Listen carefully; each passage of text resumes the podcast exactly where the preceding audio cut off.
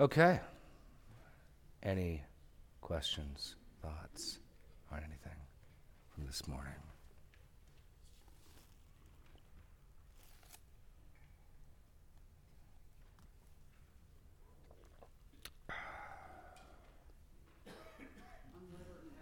Oh, which number?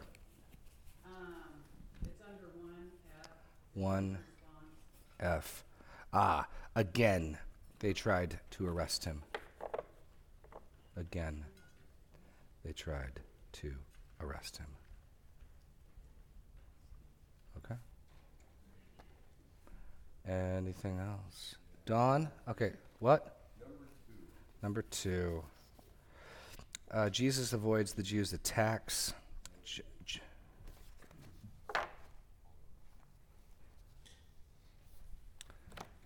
Anything else? Going once, going twice. Okay. Okay, any questions from this text? Or we can go down some of the many rabbit holes.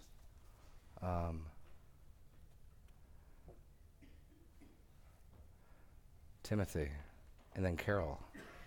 Bang, bang.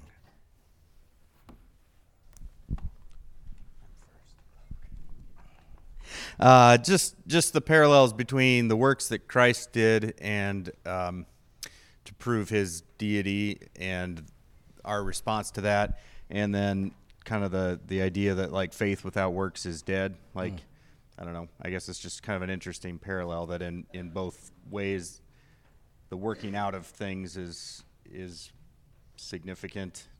It's not that the miracles that he performed is... He's God in spite of, or in addition, or outside of being able to do those miracles, and our salvation isn't based on our works, but they both have an impact to the non-believers and to just be evidence of those things. Right. Well, and I emphasized this morning on Jesus' miracle works, but the text has already made it clear his works extend beyond that. Back in chapter 9. We must work the works of him who sent me, which would include bringing the blind man to faith, which would also, I think, include picking a fight with the Pharisees. So Jesus' works would include his signs and miracles, but they wouldn't be limited to that. It would be all this man said or did. I mean, in that sense, John's gospel is unique in a number of ways, but not the least of which that the other gospels have lots of little bite-sized chunks. A saying, a parable, an interaction. The shortest chunk we've got is either Jesus in the temple or Jesus with the nobleman's son. And what we get far more often are like chapter-long chunks, whole long vignettes, scenes, and interactions. And so Jesus' works are put far more on display. John's got just a handful. I mean, most people count 6 or 7 significant signs in the entire gospel. Luke's got dozens, if you add them all up, but yet far more text on each one. So John's looking at a few things in much greater detail, and so we get to see Jesus' works. And then John tells us at the end of his gospel that he handpicked these signs so that we might come to believe Jesus is the Son of God, and that by having faith might have life in his name. So John has really handpicked these examples. And so from John's gospel's point of view, Jesus' works would be everything he says and everything he does.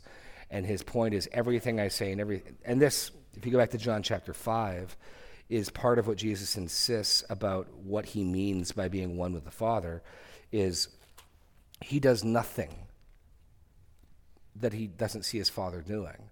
And so he is the image of the Father because he adds and subtracts nothing. That whole rest of chapter 5 is built upon that. So he's insisting not just you take a simple statement that he says, but the entire package of what he says, what he does, the works he does, the deeds he performs. And I think what I'm getting at from you is, in the same way, our lives we live need to match up with the confessions we make. Jesus doesn't expect anyone to put a lot of credence on what he says apart from what he does. And we know that from James, we can say God is one, you do well, even the demons do and tremble. does our life comport with that confession as well? So Jesus is emphasizing the unity between what he says and what he does, and insists that they deal with that as a whole piece. And the same goes true for us, that the danger of saying one thing and doing another thing is always perennial. Is that what you were getting at, or am I? Okay. Okay. Yeah. Okay. Carol.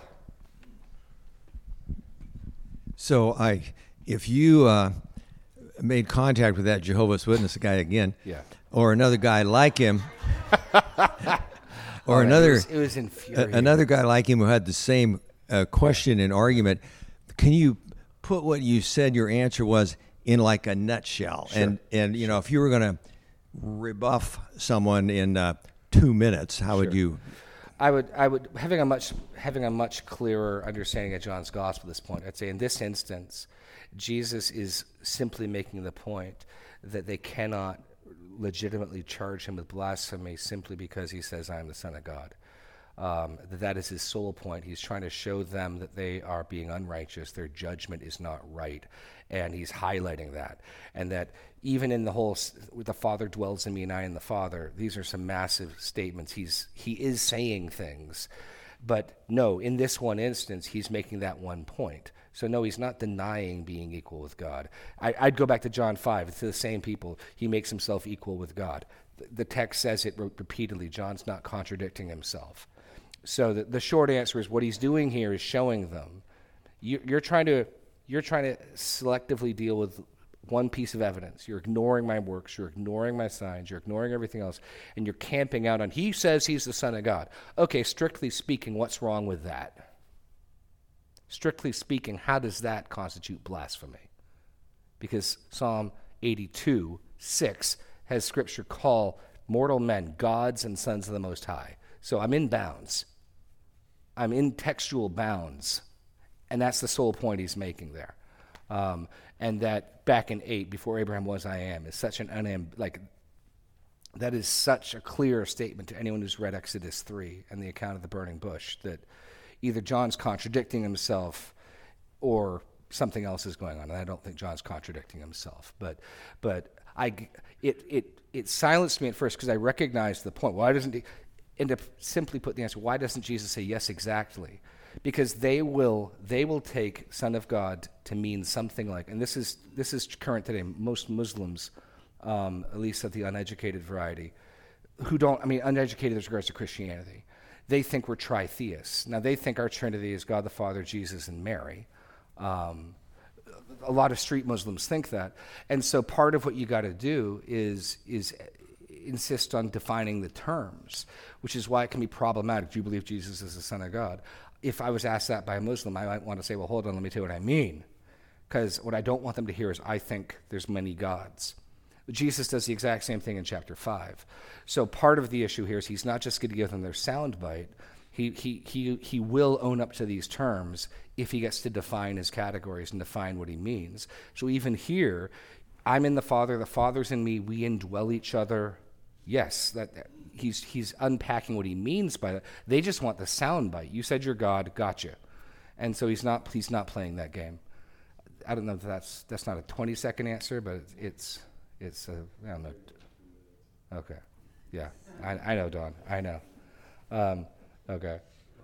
Oh, go. I was just going to say people like the Jehovah's Witnesses, you know, they come with obviously what they already believe, right, and have, right, cherry-picked, right, different things to support it. So, yeah, they have preconceived ideas. I mean, there's so many places we can argue the deity of Jesus, but I still marvel at John 8, before Abraham was, I am.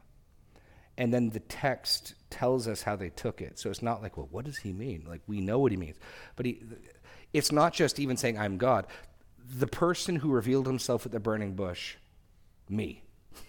Like, that's such a clear statement, because they'll try to argue Greek grammar in the first verse. In the beginning was the word. The word was a God, and I can tell you that's bad. But if you don't know Greek, it's just which authority you get. So set that aside. But so many times in John's gospel, well, even the next few verses of chapter 1, all things that came into being through him. There's not a thing that has come to be that was not made by him. So then you got to decide Jesus is either made or unmade. If Jesus is made, what were all things made by? Him, which means then he's self-existent. If he's not made, he's eternal. Either way, he's God, right? So you can just finding multiple places to show the deity of Christ, because what I learned from this guy is if you got one text and he's got an answer for it, have a dozen texts for the deity of Jesus, because it is so clearly taught in Scripture. Instead of arguing over one thing because their translation puts a "the" in, and just go to the next one, and then go to the next one, and go to the next one, and go to the next one, and go to the next. I mean, at the end of John's gospel, Thomas falls at Jesus' feet, my Lord and my God. Like there's so many examples in John's gospel alone that you can just, okay, fine. You want to argue about John 1:1? Fine. What about this one? Okay, what about this one? What about this one? Going on and on and on and on. So, yeah. Yes, Chris. So leaping off of that to Psalm 82, so I get the usage in John and why he would refer to it, but I'm curious what we make of Psalm 82 when he says that. Are we looking at option A, it's sarcasm like in the book of Job, rise up and tell me you were around when I created the world, right? Your years are so long, sort of a biting, you guys are gods, right? But I'm still going to destroy you.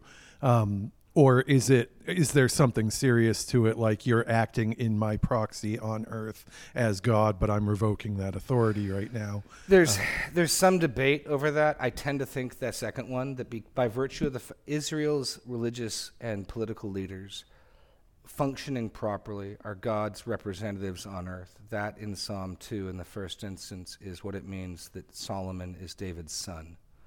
So today I've begotten you, you're my father. In the Davidic Covenant, the notion is that when the Davidic king is reigning rightly, he is God's regent on earth, and then therefore his representative, his son on earth. So if these are Israel's judges, then there is both sarcasm and truth to it. You should be gods. You should be sons of the Most High. But I'm going to kill you all because you're corrupt. Like there's a sort of, this is what you ought to be. You ought to be this, and I will refer to you as this, and then I'll cut you down. Something like that. But there is some debate. There's some people that think this is referring to angels. I don't think that fits that well.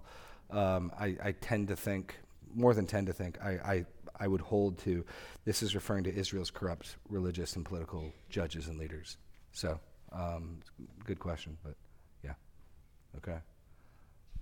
Don. Jesus made the plea to evaluate his works. Well, it would seem the Pharisees, the rulers, did evaluate them, but they evaluated them incorrectly. So on what basis do we evaluate God, Christ's works? Sure. Well, Jesus makes the claim, go to chapter 7. I don't believe they did evaluate his works. I think they studiously ignore them because they have no answer to them. And even in 11, they say, this man does many signs, what can we do? They have no explanation other than the attempt to blame him on a demon, which part of them would do. But even that didn't work. Demons generally hurt people. They don't generally give blind people their sight. I mean, even amongst them, there was that lie didn't sell entirely because a counter group within them said, these aren't the works of a demon. Do demons open the eyes of the blind? Part of what I was getting at is Jesus isn't just doing powerful signs. He's doing powerful signs that ought to, if you know the Father, remind you of him. He's not, he could just make a big fireball. He could just make a big blinding light and it could be powerful and shocking. But not just is he doing powerful signs, he's doing powerful works he sees his Father doing. And the whole argument is if you are a student of my Father in his word, you'll recognize what I'm doing is of one cloth and one kind with that. So they don't have an explanation for his miracles and signs. And they're eventually, because they have no explanation for them, going to try to put a hit out on him because of Lazarus. Once he raises Lazarus, he's got to die. Why? He does these signs and we got nothing to say about him. And so he's going to eventually, Rome's going to come in and take us all out. So we're going to take him out first. But in chapter 17, Jesus says, If anyone's will is to do God's will, he will know whether the teaching is from God or whether I'm speaking on my own authority. And then jump down to verse 24. Do not judge by appearances, but judge with right judgment. So Jesus invites right judgment on himself. And that would mean consistent with antecedent scripture. So in this instance, what does the law of Moses, what does the Old Testament and the prophets, the former and latter prophets, what did they predict? What standard of evidence do they require? What type of character and works are required? Evaluate that. Does Jesus meet the criterion? One of the reasons why I've been highlighting, is this not the prophet like Moses? That's one of the, so God's going to raise up a prophet from among your brothers like me. Okay, so first of all, is Jesus one of those among your brothers? Is he an Israelite? Yes, he is. We could ask, is he of the right tribe? Is he? Yes, he's of Judah, which when Jacob prophesied over his bed on his staff, the scepter shall not depart from Judah till he comes to whom tribute is due. So we could go through, was he born in the right town? Yes, he's born in Bethlehem. So there's a number of prophetic predictions Jesus has to meet the requirements of. Then the Messiah is going to be anointed, and he's going to work mighty signs. This is the argument he gives to John the Baptist's disciples. They come to him. There's massive authority. They come to Jesus because John's in jail. This isn't what they expected. And they said, are you the Messiah, or should we wait for another to come? And Jesus doesn't explain what's going on. He simply says, what do you see? We see you healing the sick and the blind and the lame. Yeah, go tell John that. Which is to say, no, I am the Messiah. No explanation for why John's in jail. Just, nope, you did your math right. But that's holding him up to the standard of, say, Isaiah. And we looked at some of those passages last week. And ultimately, the sin-bearing aspect, what they ultimately are going to trip up on is the suffering Messiah. But when we see the Messiah has come not in power and pomp and majesty, and not in his first coming, but come as a suffering servant to die on the cross, then I think we see the whole, I mean, that becomes the center point of the entire revelation that we can see plainly and clearly. He will come in power, he will come in glory, but he came like this. So I would hold those things up. I'd add to that that Jesus' words are of one with the words of God in Scripture. And the words of God in Scripture are of one with the revelation of God in the created order. So when we did a series a decade ago on inerrancy, one of the things I believe the Bible claims about itself is that it's self-authenticating, that Scripture testifies to itself. Okay, how does that work? Well, it works because God is testifying to himself in creation. So Psalm 19, day unto day pours forth speech, night to night reveals knowledge. There is no sound, there is no language, their voice is not heard. Romans 1, for what can be seen and known about God is evident to them. For since the creation of the world, his eternal attributes have been clearly perceived. So we have a knowledge of God around us in creation, and the Scripture uses linguistic categories. And I don't mean like literally you hear something, but it's using the category of language. Then we read Scripture, and it's the same voice. It's the same voice speaking. It's why you can recognize the voice of your president or a senator or some long dead, you can recognize the voice of John F. Kennedy. Because once you know the voice, and you hear it on a commercial, you hear it on the radio, you know exactly who it is. That's the same argument. When Jesus says, my sheep hear my voice, which is partly why Jesus insists, look, if you know the Father, you're to know me. And why he can tell the Pharisees, I know you don't know the Father because you don't know me. So that's part of Jesus' entire argument is because I don't innovate, I do nothing but what I see my Father do. And yet because I see all that my Father does, I'm able to perfectly imitate what he does. If you know the Father, you know me. This is what he's going to say to Thomas. Thomas is going to say, show us the Father and it's enough for us. Thomas, have I been with you this long? If you've seen me, you've seen the Father. Well, what do you mean?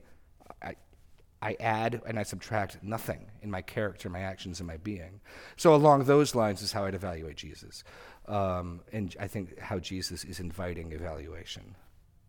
Did you want to go more with that or is that good? Okay, yeah. And the promise in 7:17, I think, stands.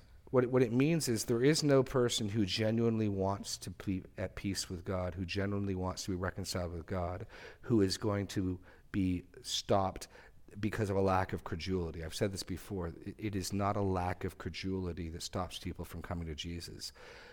Or to put it another way, there are not people who would have come to Jesus had it only been that they had more compelling evidence.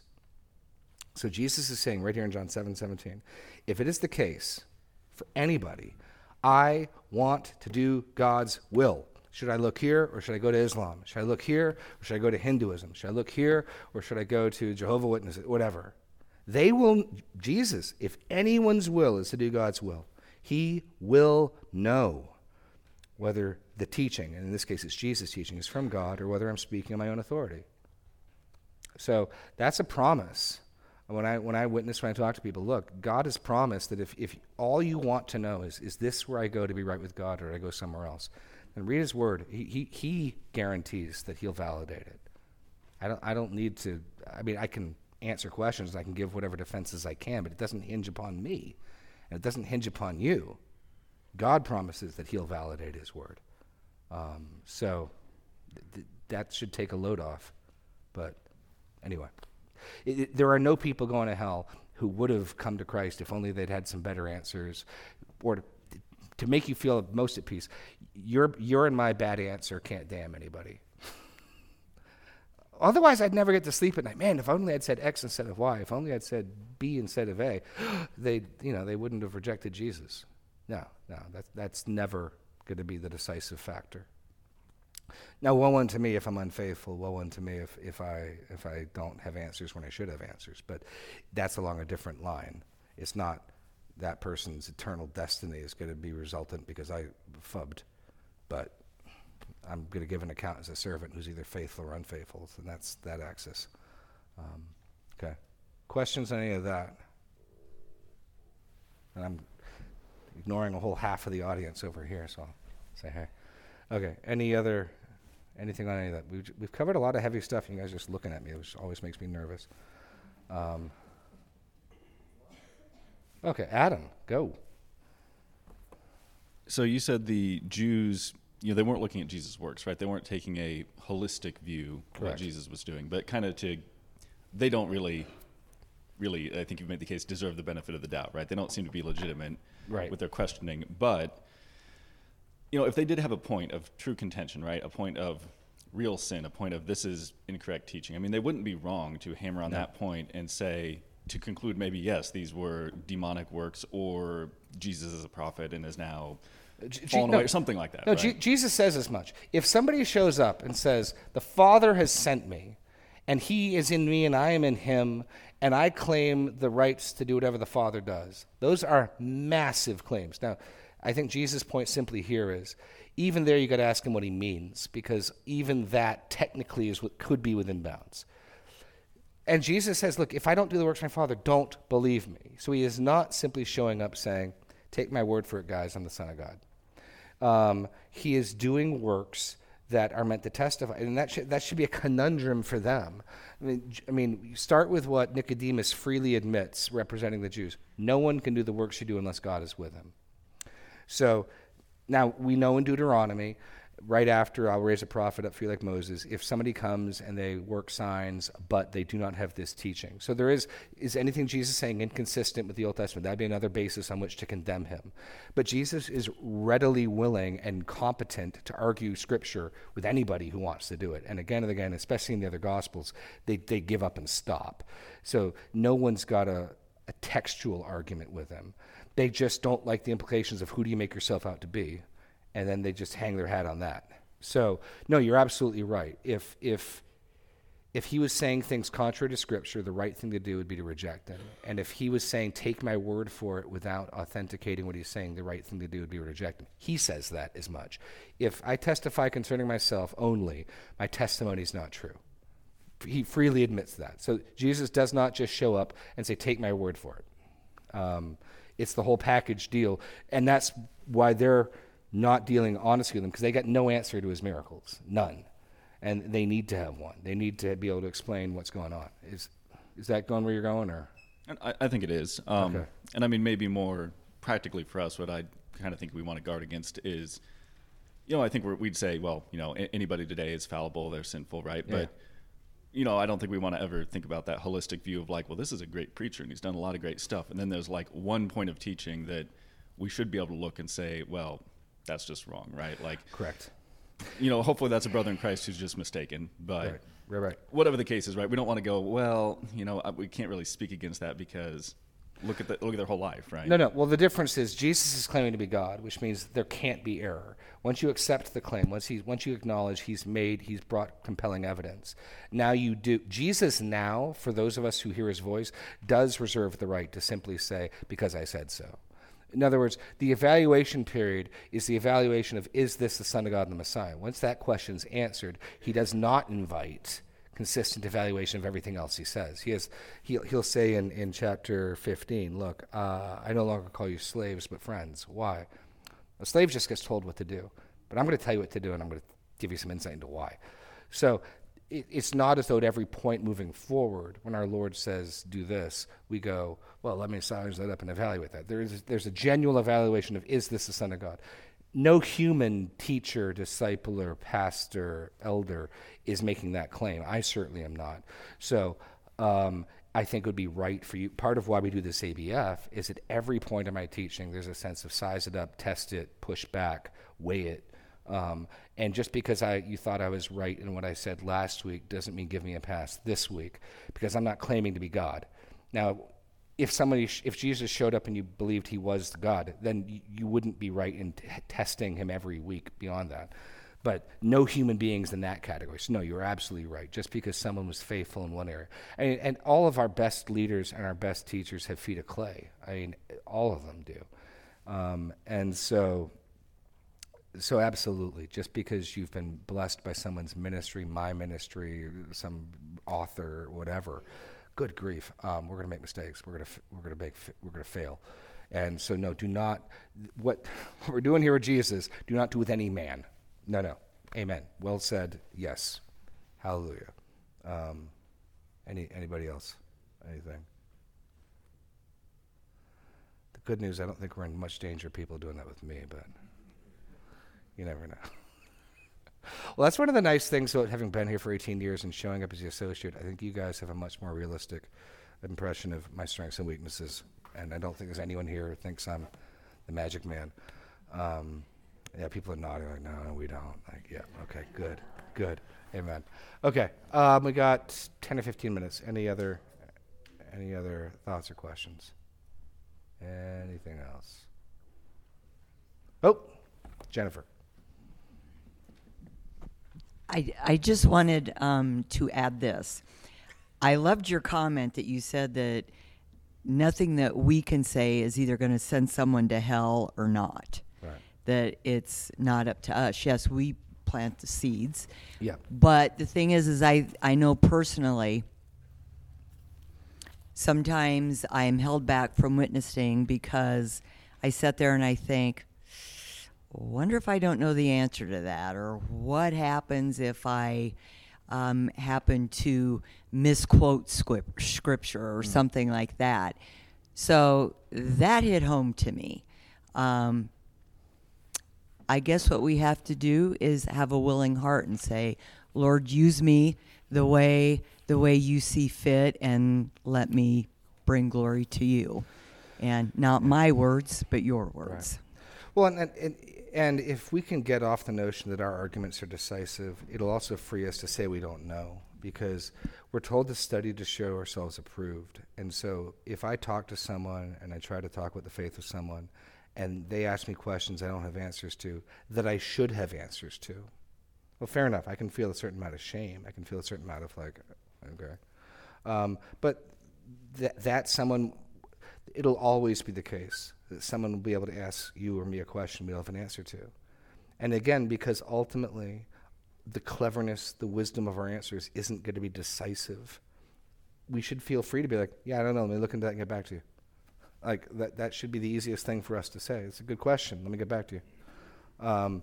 And it's only because I think my answers are so decisively important that I don't want to be in a scenario where I don't have an answer. Now, let me show what we can. Our guilt is. It's not a light thing. We need to open our mouths. Go to Ezekiel 22.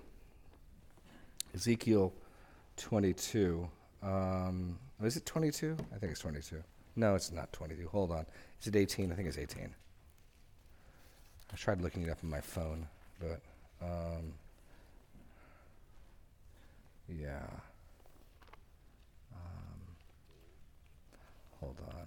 Turn there. I'm going to check in Acts real fast. Is it 18? Okay, yeah. Okay. Well,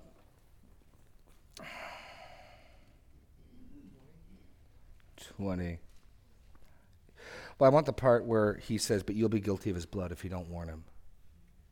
Because Paul quotes that in Acts. Innocent, hold on a second, just innocent blood. Innocent. Is it 22? No, just give me 1 second. Innocent. Give me 1 sec here. Blood. Because Paul quotes it in Acts 18. Okay, there it is. So then that gives me the reference to Ezekiel 18. Okay, 18:13. Okay. No. Nope, not 18:13. Hold on. Ezekiel. Is it 33? Okay, I think it's 33. Sorry. Hold on. Give me 1 second. I'll find this. No, it's Ezekiel 33. Okay.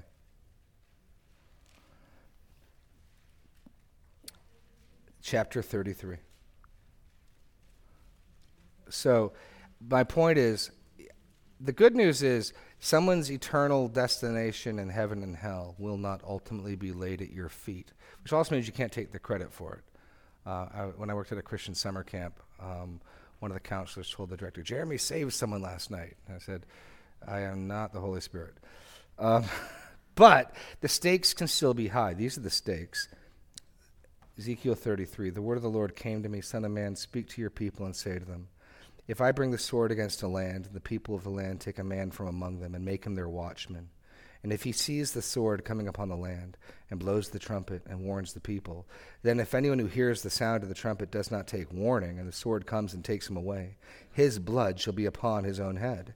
He heard the sound of the trumpet and did not take warning. His blood shall be upon himself. But if he had taken warning, he would have saved his life. But if the watchman sees the sword coming and does not blow the trumpet so that the people are not warned, and the sword comes upon and takes any one of them away, that person will be taken away in his iniquity.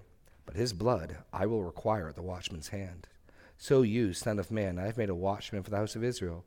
Whenever you hear a word from my mouth, and you shall give them warning from me. If I say to the wicked, O wicked one, you shall surely die, and you do not speak to warn the wicked to turn from his way, that wicked person will die in his iniquity, but his blood I will require at your hand. And if you warn the wicked to turn away from his way, and he will not turn from his way, that person shall die in his iniquity, but you will have delivered your soul. Okay, now go to Acts 18, unless you think, okay, that's just particular for Ezekiel. Paul cites this twice, Acts 18 and in Acts 20, 18:6, 5 and 6. When Silas and Timothy arrived from Macedonia, Paul was occupied with the word, testifying to Jews that Christ was Jesus. And when they opposed and reviled him, he shook out his garments and said to them, "Your blood be on your own heads, I am innocent. From now on, I will go to the Gentiles." And then look at Acts 20, 26.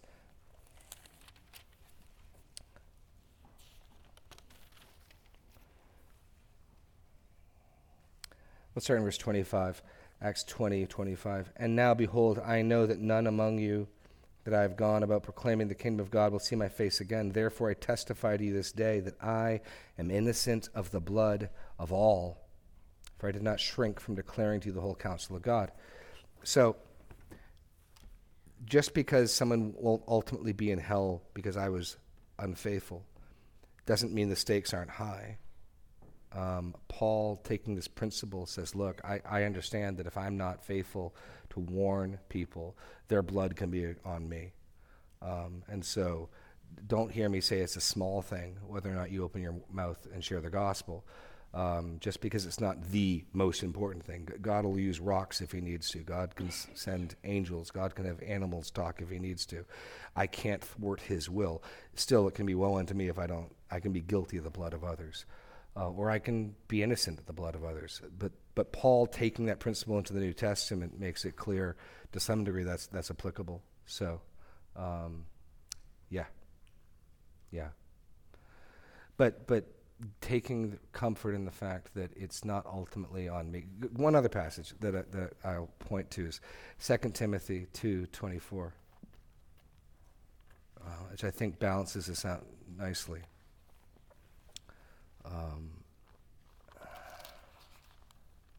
Second Timothy 2:24. On what side of the equation my responsibility is, and where the responsibility for their response is. The Lord's servant must not be quarrelsome, but kind to everyone, able to teach, patiently enduring evil, correcting his opponents with gentleness. God may, perhaps, grant them repentance leading to a knowledge of the truth, and they may come to their senses and escape from the snare of the devil after being captured by him to do his will.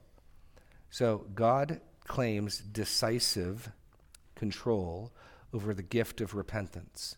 If they repent, is ultimately perhaps God will grant them repentance. What am I on the hook for? I must not be quarrelsome. I must be kind. I must be able to teach. I must be willing to patiently endure evil. I must correct with gentleness. And so it means that I could do all of that, and they could not listen, and I've been faithful. I could also fail to do that. I could be quarrelsome, and I could be unwilling to be mistreated, and I could be a jerk. And God might grant them repentance anyways, and I can't conclude I've been done a good job. What? Jonah, right? Yeah, Jonah. 30 days. And they revival. You know, like, man, what an amazing preacher Jonah was. No, that's not the point, right? What that means is I can't conclude anything about my faithfulness by the results. If this church is growing, doesn't mean I or the elders are necessarily doing a good job. If this church is shrinking, doesn't necessarily mean we're doing a bad job. Noah was a preacher of righteousness. How long did it take him to build the ark? 120 years, is that right? 120 years. At most, his sons and their wives were converts. At most, he had 6 people. 120-year gospel ministry. At most, 6 people. Or he threw his wife in. At most, 7 people converted under his ministry. Who wants to call Noah a failure? Who wants to say Jonah was an amazing success? Now, God's purposes through Jonah were amazingly successful. But Jonah's no model of ministry, you know. So we don't get to conclude anything about our faithfulness by the results. God's sovereign over the results. Our faithfulness stands or falls to whether or not we're obedient. So don't look at Joel Olsteen and think, man, that guy must be really faithful. The size of his church tells you nothing about his faithfulness. Just like the size of this church tells you nothing about mine or the elders' faithfulness. God can do as he pleases. Zeb, needs a microphone. So just on that topic of the issue of faithfulness and accuracy, there was a very significant period of time in the early church where Arianism was the vast majority, of Christian of quote unquote Christianity. Did they exile Athanasius? Like 7, I want to say. Yeah. But I mean, there was, it was literally, Athanasius is a hero of mine in large part because he was basically the only notable bishop. At a couple of times, he was the only guy. He was the sole bishop who stood for the deity of Christ. Right. So like, there's popularity has nothing to do. In fact, it's almost there's a pretty strong case you could make that there. Men speak well of you, someone said, right? Yep. No, exactly. Okay, cool. On that note, we'll close out. I'll stick around for a few more minutes. And Adam, do we have another minute? Sorry, are we early? Okay, I said you can go. You guys take that extra minute and enjoy it. God bless.